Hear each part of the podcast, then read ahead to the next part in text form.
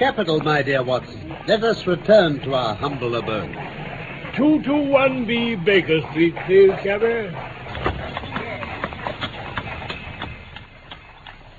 From London, we present Shoscombe Old Place by Sir Arthur Conan Doyle, adapted for radio by Michael Hardwick, with Carlton Hobbs as Sherlock Holmes and Norman Shelley as Doctor Watson. You know something of racing, don't you, Watson? I ought to. I pay for it with about half my wound pension. Then I'll make you my handy guide to the turf. Does the name Sir Robert Norberton recall anything? I should say so. He lives at Shoscombe Old Place. My summer quarters were down there one day. But, you know, Norberton nearly came within your province once. Oh? How was that? It was when he horsewhipped Sam Brewer, the Curzon Street moneylender on Newmarket Heath. He nearly killed him. He sounds interesting. Does he often uh, indulge in that way? He has the name of being a dangerous man. One of those fellows who overshot their true generation. He should have been a Regency buck. A great eye for the ladies, boxer, athlete, and about the most daredevil rider in the country. Came second in the Grand National a few years back. Oh. They say that what he's lost on the turf has got him so far down Queer Street that he may never find his way back again. Capital, Watson. An admirable thumbnail sketch. Now, can you give me some idea of Shoscombe Old Place? Well, only that it's in the middle of Shoscombe Park in Berkshire. The Shoscombe stud and training quarters are there. And the head trainer is John Mason. Huh? You needn't look so surprised, my dear Watson. He was due here some minutes ago. But do let us have some more about Shoscombe. I seem to have struck a rich vein. Well, they're the Shoscombe Spaniels. You hear of them at every dog show. They're the special pride of the lady of Shoscombe Old Place. Sir Robert Norberton's wife? No, no, no. He's never married. Huh? Just as well, I should think, considering his prospect. He lives with his widowed sister, Lady Beatrice Falder. Matter of fact, the place belonged to her late husband. Norberton has no claim on it at all. When she dies, it reverts to her husband's brother. So she only has a life interest in it? That's right. She draws the rents and Norberton spends them. Still, I've heard that she's devoted to him. But what's amiss at Shoscombe, Holmes? Ah, that's just what I want to know. And here, I expect, is the man who can tell us. It's John Mason, sir. Ah, Mister Mason. This is my friend and colleague, Doctor Watson. How do you do, sir? How do you do? You had my note, Mister Holmes?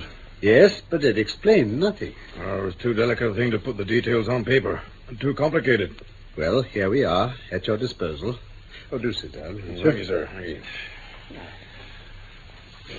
Well, first of all, Mister Holmes, I think my employer, Sir Robert Norberton, has gone mad. This is Baker Street, Mister Mason, not Harley Street. But why do you say that? Oh, sir, when a man does one odd thing or two odd things, there may be a meaning to it. But when everything he does is odd, then you begin to wonder. I reckon the Shoscombe Prince and the Derby have turned his brain between them. Holmes, um, Shoscombe Prince is a colt Sir Robert has entered. Oh, he's the best in England, and I should know if anyone does. But I'll be plain with you gentlemen now, because I know this won't go beyond the room. Sir Robert has got to win this derby. He's up to his neck. It's his last chance. Everything he can raise or borrow is on that horse, and at fine odds, too. Yes, but how's that, Mister Mason, with a horse as good as that? Well, the public don't know how good he is, Doctor Watson. Sir Robert's too clever for the touts. He has the Prince's half Ballarat for spins. You can't tell them apart. But there are two lengths and a furlong between them when it comes to a gallop. No, sir. His whole life is on the Prince. If he fails him, he's done. It seems rather a desperate gamble. But where does the madness come in? Well, first of all, you've only got to look at him. His eyes are, are wild. He's down at the stables at all hours. And there's the way he behaves to Lady Beatrice. Oh? In what way? Well, they've always been the best of friends. She loves the horses as much as he does. Why, Shoscombe Prince, when he heard her coming, he, he trot out to the carriage for his lump of sugar every time. Er, but that's all over now. Why? Well, she seems to have lost all interest. For a week now, she's just driven past the stables without so much as a good morning. You think there's been a quarrel? Oh, a bitter quarrel, if you ask me, sir. Why else would he give away her pet spaniel? Her spaniel? Oh, she loved it as if it were a child. But he gave it away a few days ago to old Barnes, what keeps the Green Dragon down at Crendel. Strange indeed. Of course, what with her weak heart and dropsy, she couldn't get about with Sir Robert, but he used to spend a couple of hours with her in her room every evening. That's all over, too. Mm. He never goes near her. She takes it to heart, sir. It's all changed, Mister Holmes. Everything's changed.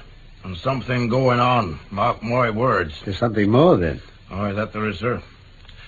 Night after night, the master sneaks off down to the crypt of the old church. Church? Oh, it's an old ruined chapel in the park. Oh, I see. A dark, damp place it is, too. Bad enough by day. There's not many in our parts will think of going there by night. Haunted, no doubt. Ah, you may smile, Mister Holmes. It's had a bad name amongst us for generations. Anyway, there he goes every night, wet or fine. You interest me more and more, Mister Mason. But how do you know all this? Well, it was my head lad Stevens noticed him sneaking off, first of all, and told me. It's none of our business, perhaps you'll say. But we went after him. We waited behind a bush and saw him go inside the crypt.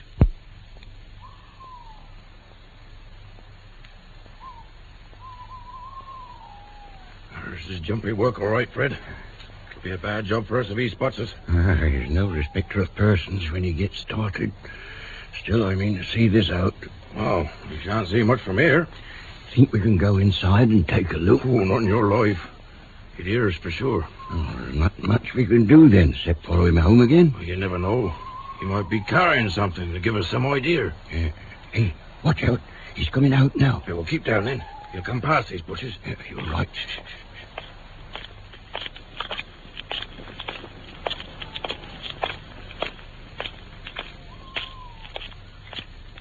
Well, his hands were empty, so where does that get us? I don't know. We could, uh, we could take a look inside. No, he's gone. In, inside? Oh, oh, I don't know, John. Come on, man, come on. The master can go in there. I reckon we can. Well, uh, we'll not rest easy till we get to the bottom of this. Wait out here for me, if you like. No, I'll come.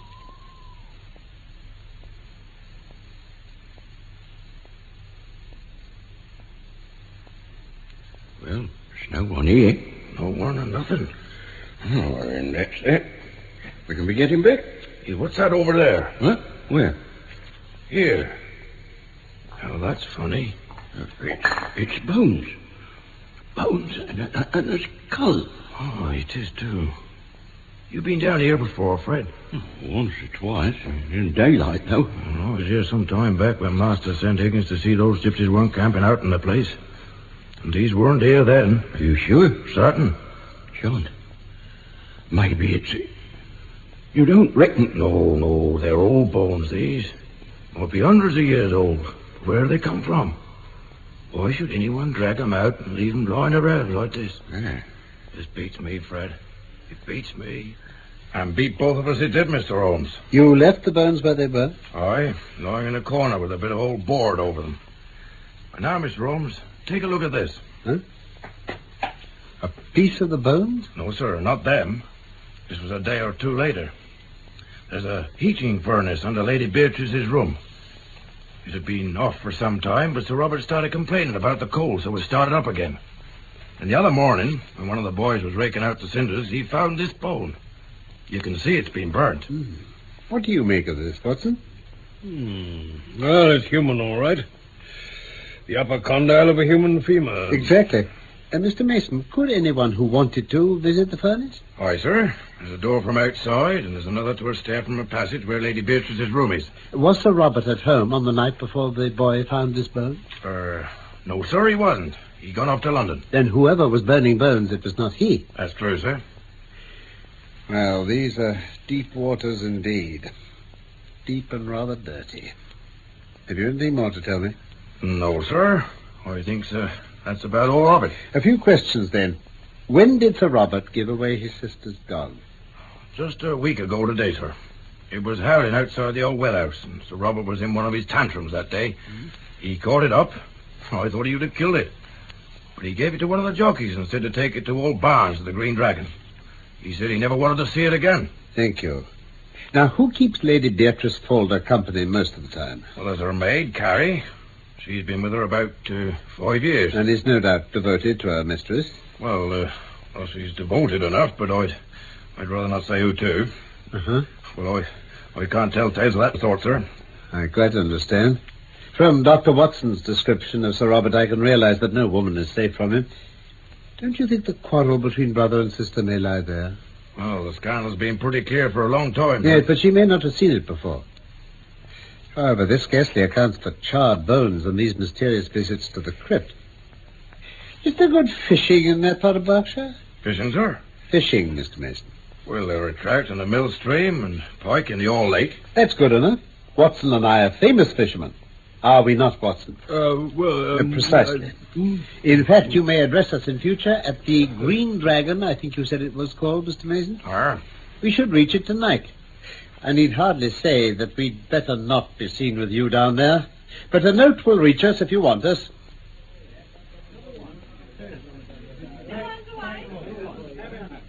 Yes, uh, thank you, Mister Barnes. My friend and I are very comfortable indeed, very comfortable. Yes. Uh, but tell me, uh, what do you think about the Hall Lake and the chance of a fight tomorrow? The Hall? Oh, no.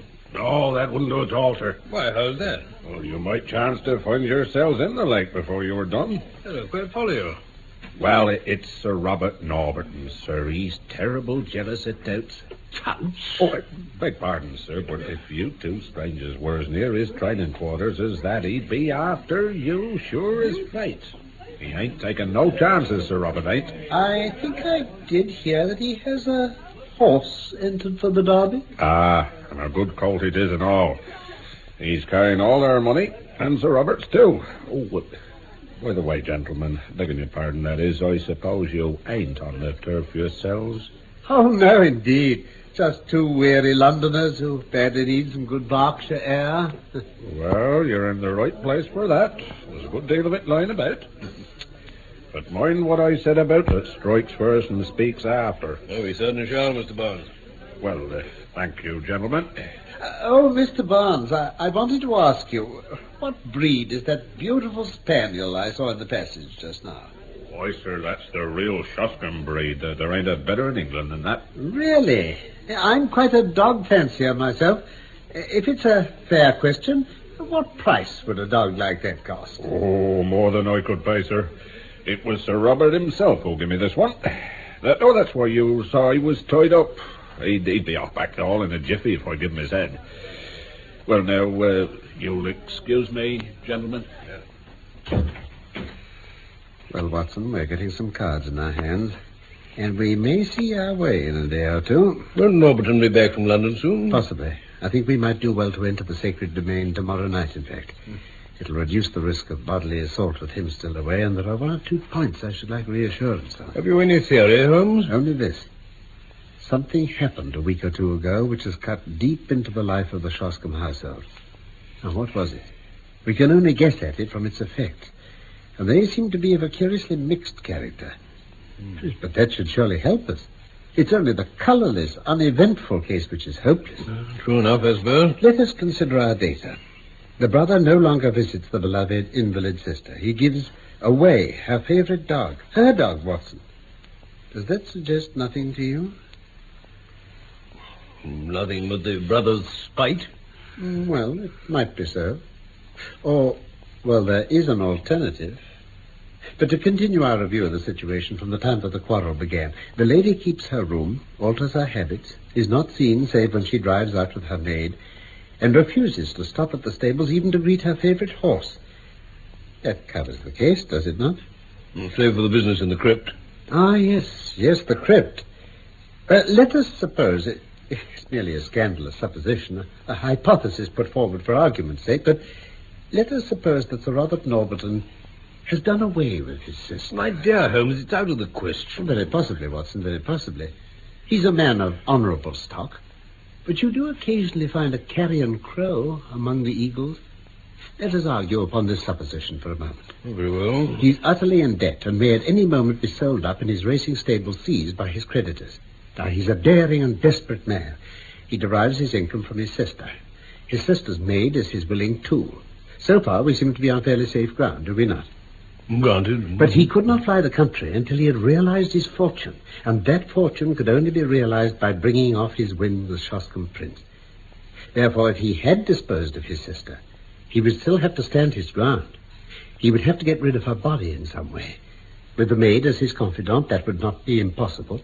The body might be conveyed to the crypt, which is so seldom visited, and it might later be secretly destroyed at night in the furnace, leaving behind it such evidence as we have seen. What say you to that, Watson? Hmm? Well, it's, it, it's all possible if you grant the original supposition, but that's monstrous. I think there's a small experiment which we might try tomorrow. It may throw some light on the matter. Hmm? In the meantime, if we intend to keep up our characters, I suggest we call for a glass of wine and hold some high converse upon eels and dace and that sort of thing.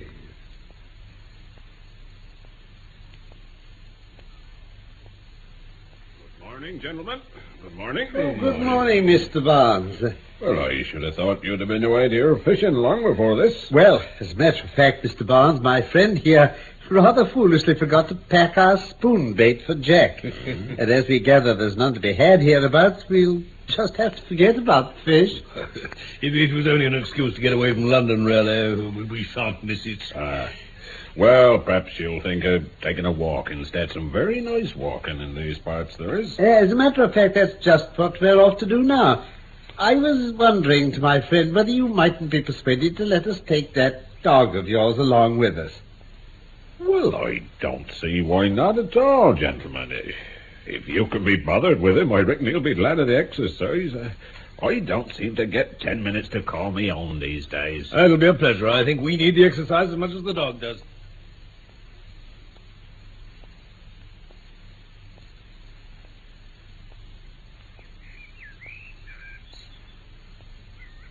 This is the place, I imagine. Yeah, those are the gates, Holmes. The entrance to Shoscombe Old Place. I learned that the old lady's carriage comes through here almost precisely every midday as she starts out for her drive. Well, it's nearly midday now. Are you having for a glimpse of her? More than that.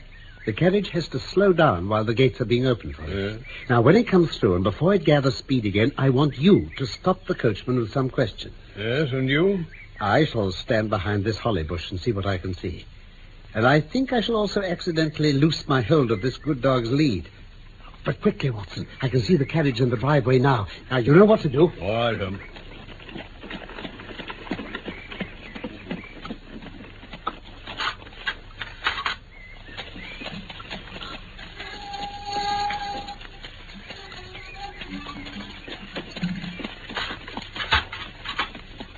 Right now, mate. I say, pardon me. Yes, sir. Could you tell me, is Sir Robert Norberton at home today? Oh, sir, he ain't back from London yet. Oh, I see. Get back with you. Get away and get my whip. Drive on. Drive on. Come, my lady. You up there. Come here, boy. Come here. You're too valuable to lose. Well, Watson, that's done it. Oh, certainly caused enough excitement. Well, what did you see? There just seem to be two of them in there. The maid, perhaps, and the old lady, and yet... Yes, Watson. Well, uh, the dog... Um... Exactly. He recognized his mistress's carriage, but found a stranger inside it. Dogs don't make mistakes. But did you notice anything else? Well, I did think that voice, uh, the, the one that called him to drive on, sounded remarkably like a man. Uh, and we've added one more card to our hand, but it needs careful playing all the same. I think we'll arrange for another rendezvous this evening with our friend Mister John Mason. And what better place than the crypt?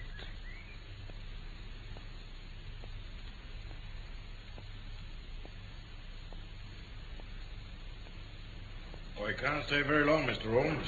Robert is expected back any minute. Oh, very well, Mister Mason. But before you go, could you show us the bones you spoke of? Oh, they're in this corner. Oh. You were showing your lantern, Doctor Watson. Was here, you say? Aye, sir. Well, that's queer. They've gone. As I expected. I, I don't understand, sir. I fancy the ashes of them might even now be found in that furnace you told us about. Why in the world would anyone want to burn the bones of a man who's been dead maybe hundreds of years? Now, that's what we're here to find out. It may mean a long search, and we need not detain you. I fancy we shall get our solution before morning, though. Very good, sir. And I'll be off, if you don't mind. I don't want Master to find me missing. Thank you, Mister Mason. You'll hear from me soon enough. Now, Watson, let us have a closer look at some of these tombs. What do you hope to find, Holmes? Hmm? I said, what do you hope to find? Ah... What have we here? A coffin on its end. Made of lead from the look of it. Yes, and unless I'm very much mistaken, recently tampered with. Just let me get my lens to it. Ah, yes, as I thought. And someone's tried to open it? And succeeded, I should say. Hmm. Hmm. I think, uh, I think we shall now do the same with the assistance of my trusty Jimmy. Always prepared, Holmes. One never knows. Now, just a pull, Watson, if you please, and we have it. Now then. Oh, this is no ancient corpse, Holmes. This is... Listen. Someone's coming. And who the devil may you be? You hear me? What are you doing on my property? I also have a question to ask you, Sir Robert Norberton. Who are you, I say? Out with it, or by heaven... My name is Sherlock Holmes. Sherlock Holmes? Possibly it is familiar to you, but in any case, my business is that of every other good citizen, to uphold the law. It seems to me that you have much to answer for, Sir Robert. Oh, it does, does it? For instance, whose body is this? And what is it doing here? Very well, Mister Holmes.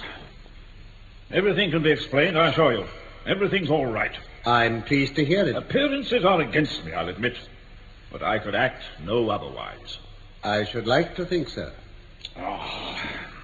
Come up to the house, please, and you can judge for yourself how things stand. You have gone pretty deeply into my affairs, Mister Holmes, Doctor Watson. Or I should not have found you where I did. So you know, in all probability, that I'm running a dark horse for the Derby, and that everything depends on my success. If I win, all is easy. If I lose, well, I dare not think of that. I understand the position. I am dependent upon my sister, Lady Beatrice, for everything. But if I'm not mistaken, her interest in the estate is for her life only. Uh, you know that too, then. Well, it is so. For my own part, I'm deeply in the hands of the moneylenders. I've always known that if my sister were to die, my creditors would be onto my estate like a flock of vultures. Everything would be seized, my stables, my horses, everything. Well, Mister Holmes... My sister did die a week ago. And you told no one? No, Doctor Watson, I told no one. How could I? If one word had got out, absolute ruin would have descended upon me within a matter of hours. I know these moneylenders and their methods only too well. Mm, I see. If I could only stave things off until the Derby, all would be well. If your horse wins? Well, if he doesn't... In any case, surely your bets on the race and your expectations from it would hold good, even if your creditors did seize your estate. The horse would be part of my estate. And my chief creditor happens to be the same rascally fellow, Sam Brewer, whom I once was compelled to horsewhip on Newmarket Heath. Do you suppose he would try to save me? No, Doctor Watson. If he got possession of the horse, he'd simply withdraw him from the race. My bets would be void and my ruin would be complete. Sir Robert, of what did your sister die? Dropsy. It has plagued her for years. Has a doctor certified to that effect? No. Then surely it is for a coroner to decide, not you. I catch your meaning, Mister Holmes. But I assure you, many doctor would certify that her end had been in no doubt for months now. But it occurred just too soon for you. Well, what did you do? You answer? Ah, yes, Carrie. Come in. Come in, Norlett. Uh, sir. Mister Holmes, this is my late sister's maid, Carrie. Uh, Missus Norlett, I should say. How do you do? And this is her husband, Norlett. How do you do? These are the two people upon earth who can substantiate what I say. Very well. Well, as I told you, it occurred to me that if I could only stave things off until after the Derby, all would be well. But obviously, the body couldn't remain in the house, even though there was no need for anyone to enter her room but the maid. So on the first night, Norlett and I carried it out to the old well house. I disclaim all responsibility. As I might expect... However, the responsibility is not yours at all, as it happens. You concealed the body in the well house? Yes.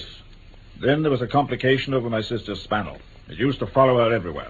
Turned up at the well house door and stood there, yapping continuously. Wouldn't go away. So you got rid of it to the landlord of the Green Dragon? Yes. Even so, I felt that some more secure place was needed for her body, and Norlett and I carried it by night to the crypt. But there I... was no indignity or irreverence, Mister Holmes. I do not feel I've wronged the dead. Oh. Well, I can picture your thoughts. Perhaps you would have felt differently in my position. One cannot see all one's hopes and plans shattered at the last moment and make no effort to save them. It seemed to me that it would be no unworthy resting place if we put her for some time in one of the coffins of her late husband's ancestors. They lie in what is still consecrated ground. Norlett and I... I disclaim... All right. We opened the coffin, removed the contents, and placed my sister inside, as you have seen her. As to the old relics, they were burnt in the central furnace at night. It seemed better than to leave them lying there for intruders to disturb. After that, it was but a case of arranging for someone to ride daily in your late sister's carriage, wearing her clothes, and keeping up the appearance that she was still alive and well. Just so. Now, let me see. Who could that have been? Mister Norlett, I imagine you disclaim all responsibility in this as well.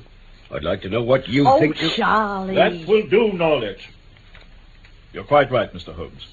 He impersonated my sister and rode each day beside his wife here. Deceiving everyone except an unhappy dog who wondered where his mistress had got to. And you, it seems. It is my business not to be deceived. It was my duty to bring the facts to light, and there I must leave it. As to the morality or decency of your own conduct, it is not for me to express any opinion.